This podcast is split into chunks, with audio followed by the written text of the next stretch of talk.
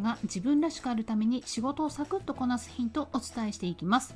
こんにちは岡福芽衣です。このチャンネルでは仕事をサクッとこなして家族とハッピーに過ごす時間を増やすそんな働くママを増やしていきたいという思いで主にパソコン仕事の時短技働くママの仕事術について発信していきます。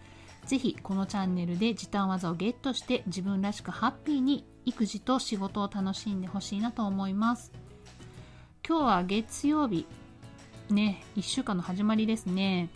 私は月曜日にざっくりと1週間のスケジュールを立てることがね多いんですね。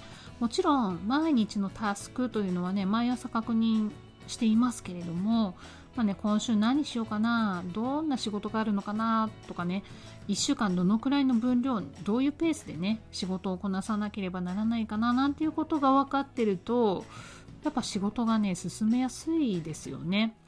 あなたはいかがでしょうか？まあ、こんな感じでねスケジュール立てたりしてるよなんていうのがありましたら是非ね教えていただけたら嬉しいです。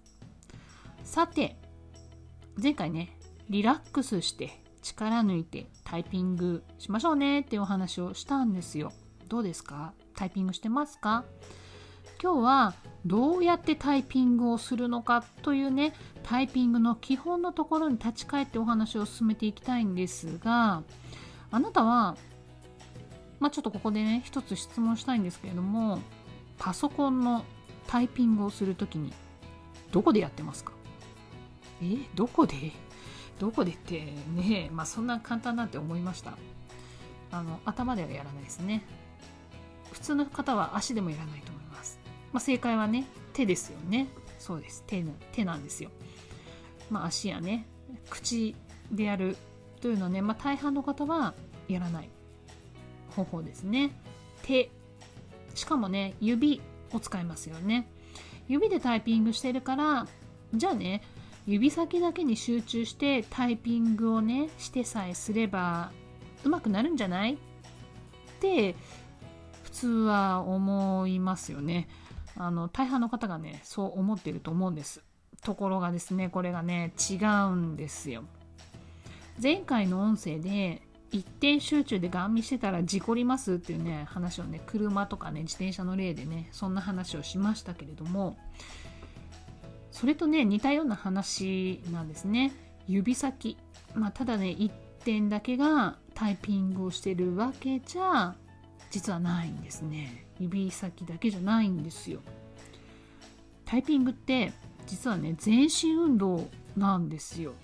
えー、って思ったでしょ？まさかって思ったでしょ？ですが、まあ、そのまさかなんですよ。実は全身を使っています。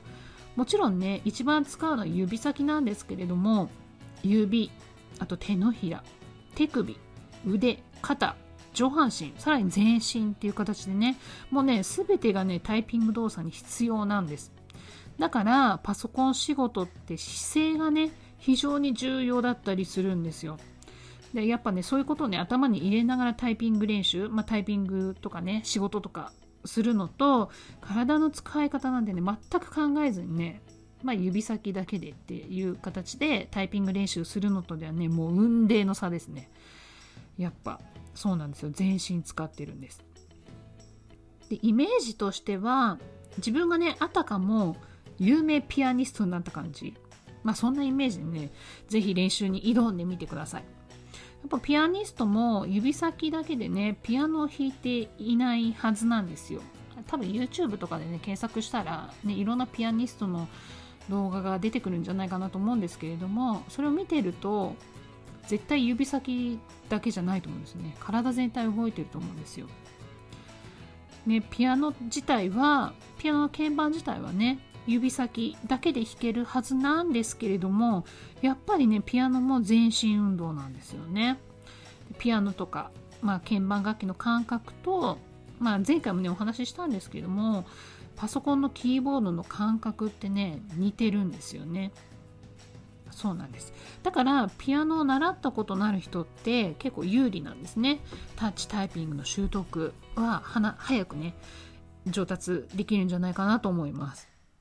でもね、やっぱ中にはね、ピアノ習ったことないよっていう方も多くいらっしゃると思うんですよ。まあでもね、そういう方でもね、ぜひ安心してください。ちゃんと上達します。でタッチタイピングはね誰でもできる。お箸を持ってご飯を食べることができるんだったら。ね。あと掛け算九九ありますよね。小学校2年生で習う掛け算九九ねこれをね言えるんであればもうねこれ誰でもタッチタイピングができるようになります。